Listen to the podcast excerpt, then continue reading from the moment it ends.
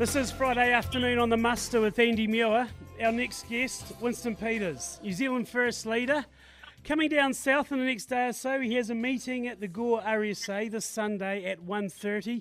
Winston, thanks for joining us on the muster. How are you? I'm very good, thank you. Yeah, thanks for joining us this afternoon. Um, firstly, quite a bit going on in the landscape at the moment. From a southern perspective, um, I'm going to start off the bat with this. We just had a meeting in Invercargill on Wednesday. Uh, Federated Farmers booked out Stadium Southland. Close to a thousand farmers attended. Uh, about another three or four hundred were watching on the live stream regarding winter grazing regulations and He Waka Eke Noa, which is farming into the emissions trading scheme. We have a lot of discontent, a lot of discontent down here in the rural sector. Um, it's complicated times. Well, it's a complicated time, and uh, as I say, uh, I'll be dealing with this on Sunday. I'll tell the farming community and the uh, people of Gore exactly what's happened here. There were sincere negotiations by Federated Farmers and all the farming groups. And anybody's ever watched Country Calendar, uh, you know, on Sundays, um, you see just how progressive farmers have been in terms of uh, climate change mitigation policies and what have you.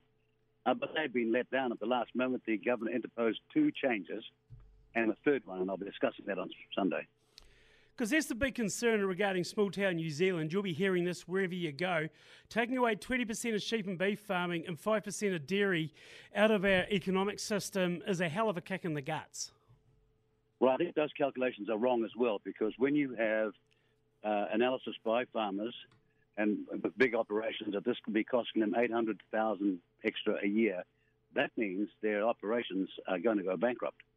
I think the analysis being done by too many people on this is not nearly as accurate as it should be. It is far worse than people think. Mr. Peters, when you talk to farmers and just rural people in general, what do you think is their biggest concern going forward? The biggest concern going forward is that they are the world's leading uh, in terms of um, the lowest carbon footprint of their animals, of any country in the world producing animals uh, and producing meat and milk.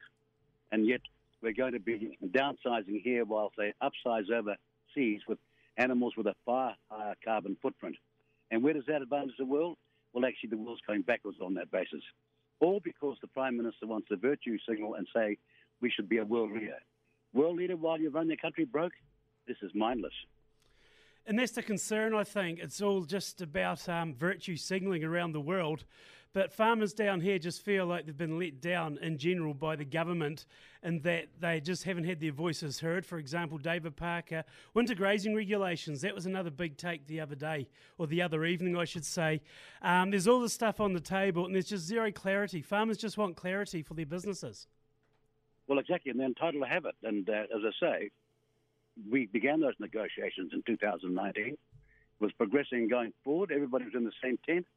At the last moment, the government changed the goalposts, just like that. And they're trying to deny it, but that's a fact.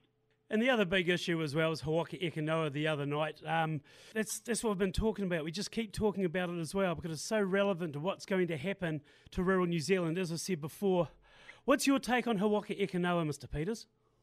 Well, I begin with the fact that who, who knows what He Waka Eke Noa is. I mean, why aren't we calling it something that 99% of the country can understand for kickoff?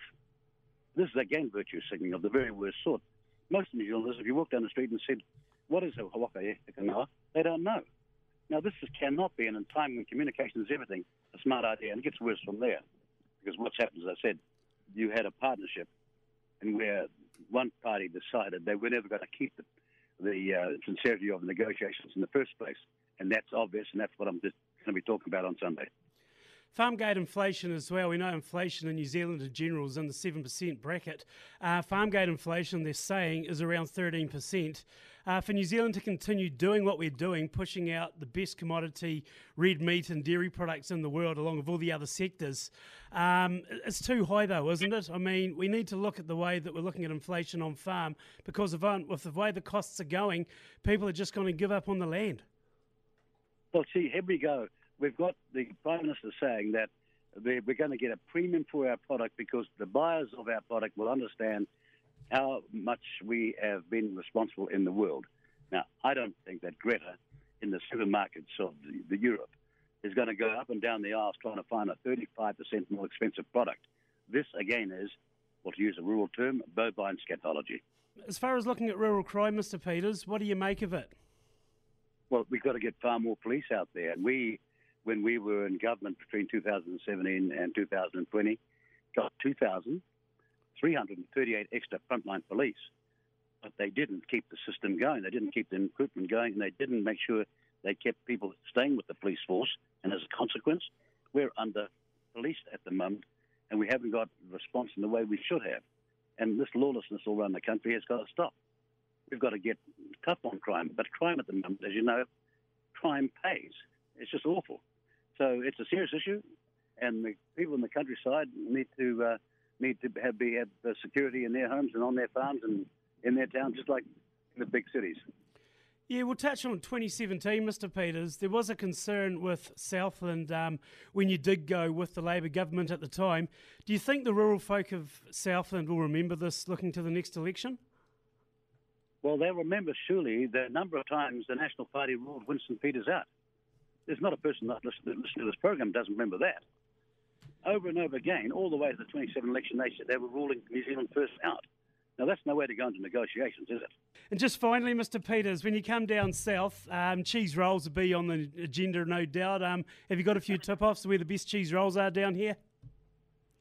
No, this is a listening tour, and I'm coming down to listen to people.